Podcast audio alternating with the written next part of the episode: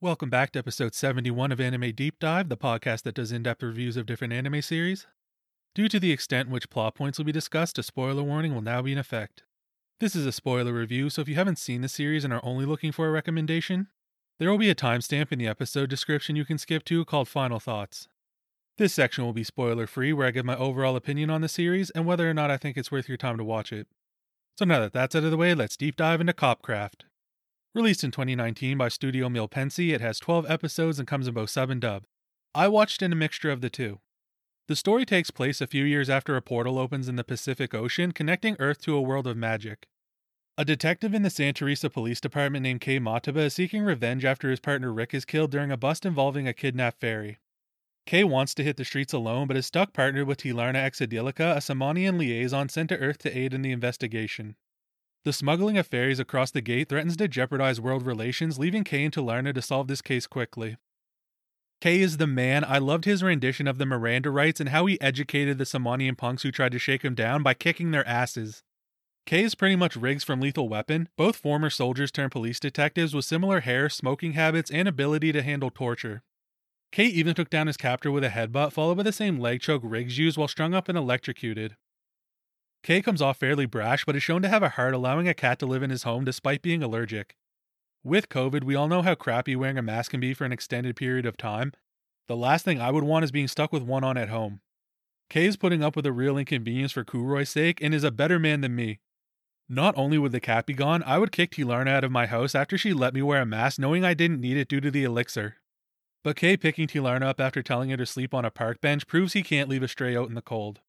What I wanted to see is that compassion for Rick's wife. Kei had to know he was wrong for delivering the news of Rick's death over the phone. He should have been there in person to support her and the kids.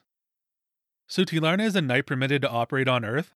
I found her lack of understanding in all things technological fun. She couldn't help herself from touching buttons or pulling the emergency brake in Kei's car. She didn't even know what guns were. Kei had to save Tilarna's ass by pulling her behind the coach during their first shootout. I would have liked to see Tilarna adapt to the world as shown in the opening, with her trying on new outfits and exploring. Make an episode out of it with Cecil or even Jamie and Cammy. I'd take her learning about Earth customs over the cat body switch any day. Tilarna also needs a lesson in excessive force.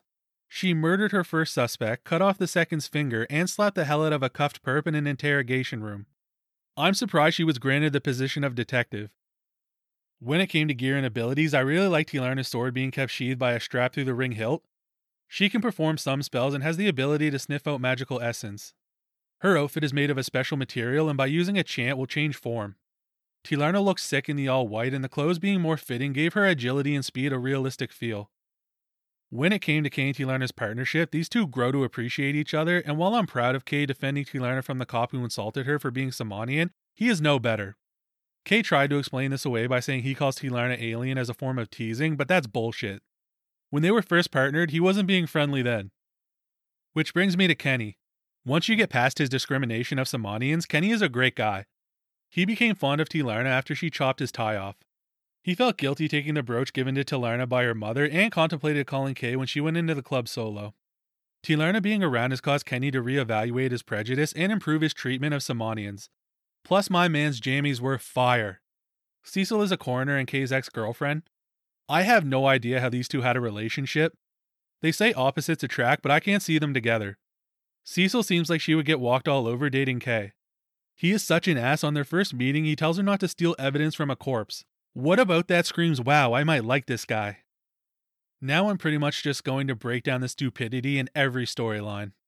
What is a detective series without a corrupt police chief? My issue isn't so much the cliche, it's how poorly this was implemented. Firstly, if Roth's speech was honest, this is how it would go I've been working against you, Kei, holding you back at every turn. I made sure you were partnered with Tilarna to slow you down. Even though that was yesterday and you still caught me today, so I guess that didn't really help. But I also tipped Zalot off to the temple being compromised so he could escape. I mean, that was only five minutes ago and you still caught him, so I guess the heads up was useless. You know what? As I go on, I don't really feel like I did anything to stop this investigation.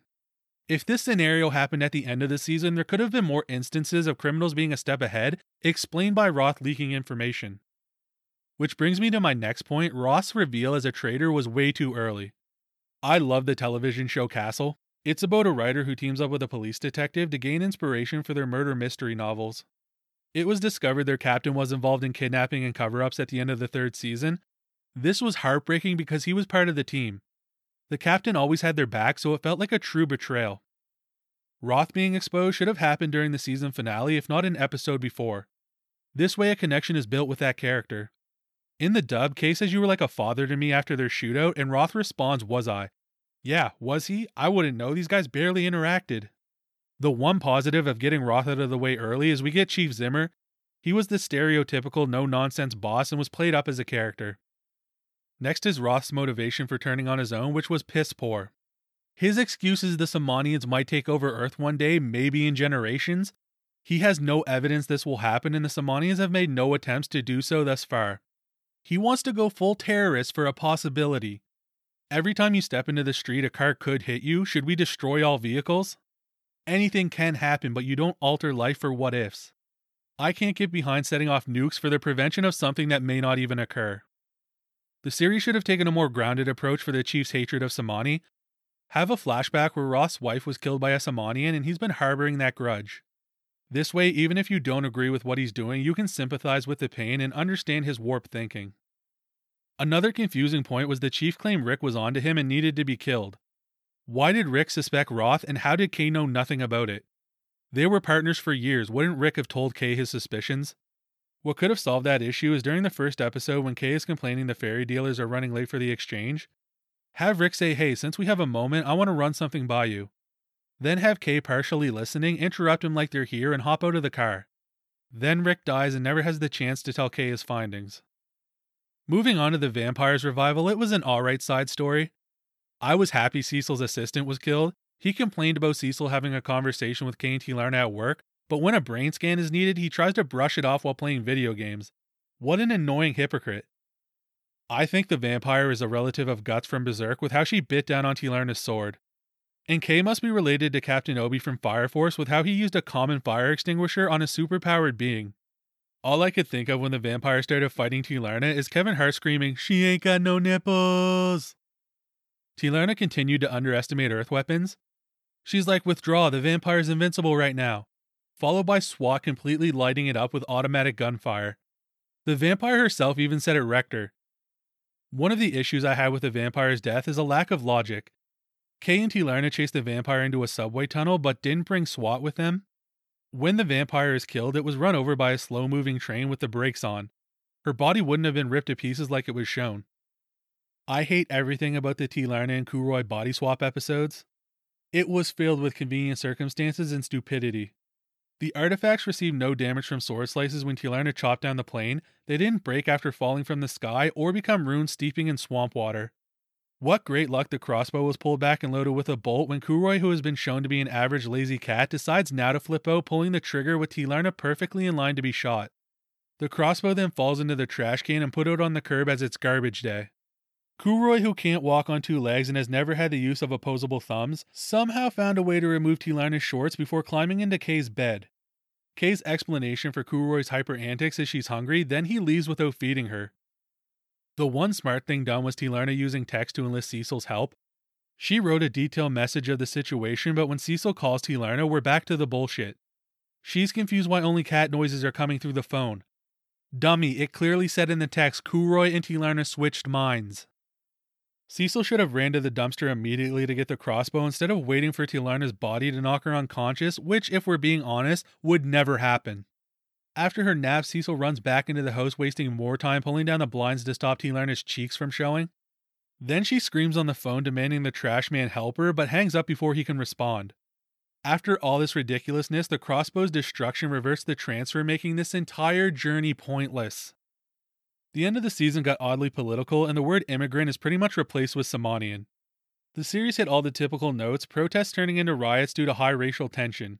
Samanians are taking our jobs. They commit all the crimes. If they don't like it here, go back to their own world. Earth was once Samanian land, but we paid reparations for that. They're living off a society humanity built while trying to act like they own it. I'm not saying it's bad to incorporate these themes, I just didn't feel the series did anything substantial with them. Which brings me to Cole, a Samanian candidate running for office. A man so vain he had a magazine with his face on the cover next to the bed he was about to smash in. After getting caught red handed, Cole claims it was a setup. He did not have relations with that Samanian woman.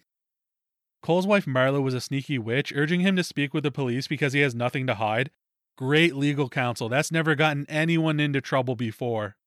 Marla supports Cole in view of the public, but behind the scenes, she's hiring assassins and deleting emails. Does any of this sound familiar? She ran for office using the sympathy vote after her husband was out of the picture. What a scumbag.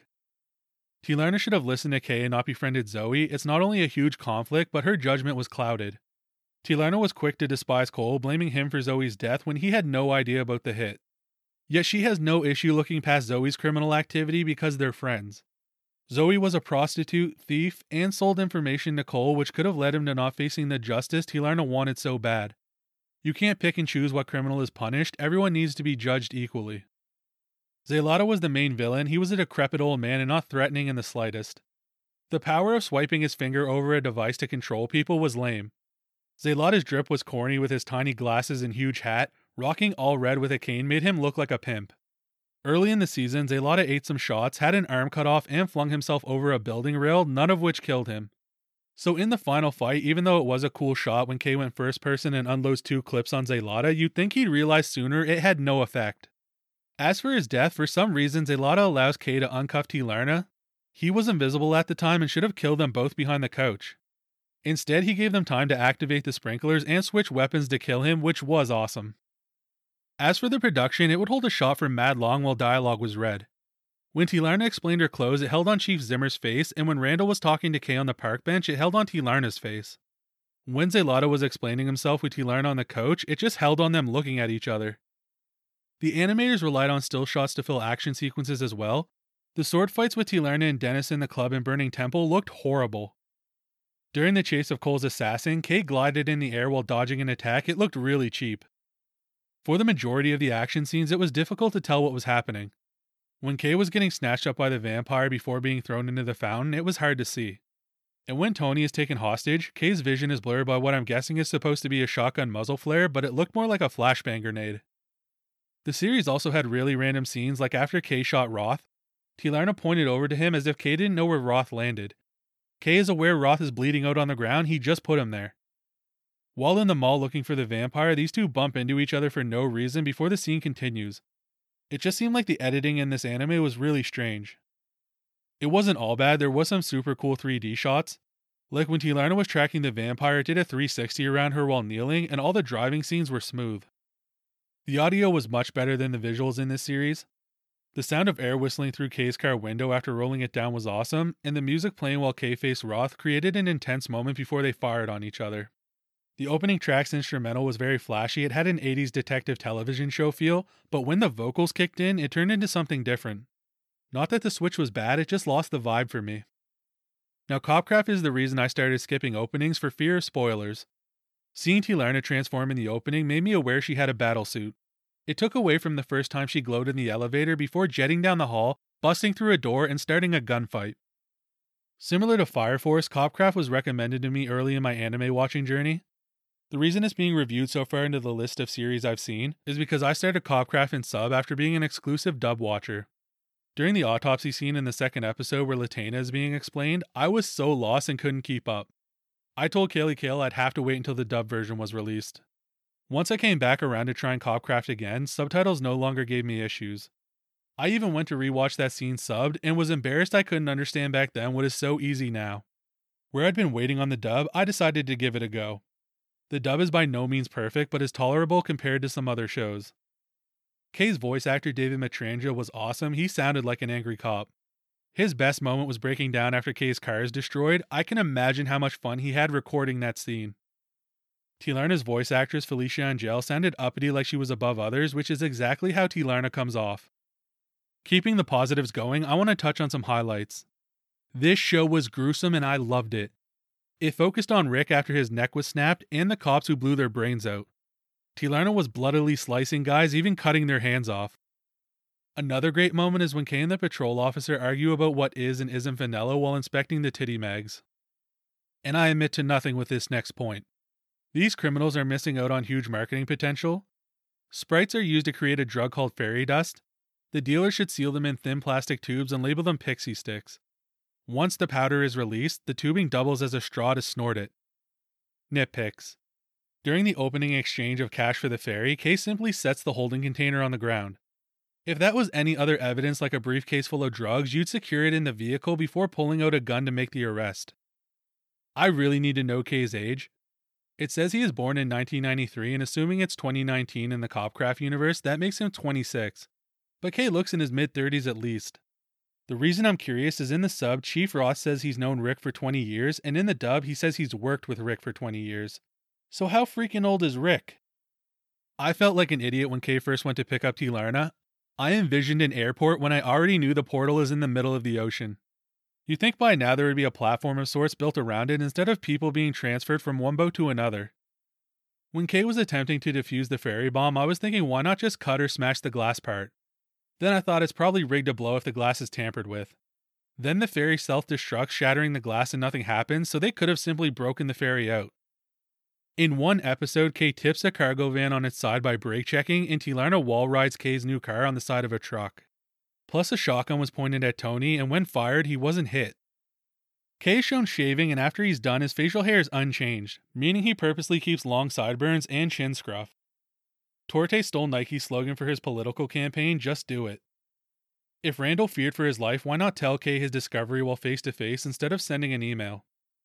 Kei, while tearing through Zelada's puppets in the final episode, kicks one in the air, then he reloads his weapon before the body fell back down.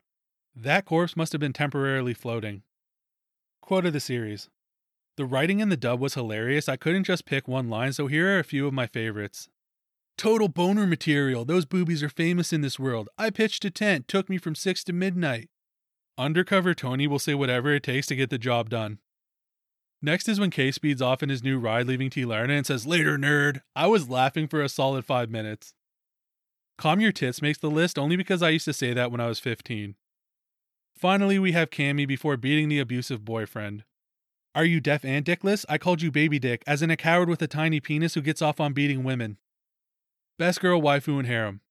Best girl is Jamie. We didn't see a lot of her, but I enjoyed the string of internet research, and being a hot blonde helped her win too. She is not a waifu, but my harem would be Jamie on one arm and Cammy on the other. Final thoughts. What do you call a buddy cop series with a supernatural twist? Copcraft. It isn't good in a technical sense, the animation was often weak and the story could have been better. Regardless, I still enjoyed the hell out of this show. If I'm being honest, I can't even describe why. I'd recommend this series to someone if they genuinely had nothing else to watch. Alright, that's going to be it for this week's review. Hope to catch you in the next one. Bye.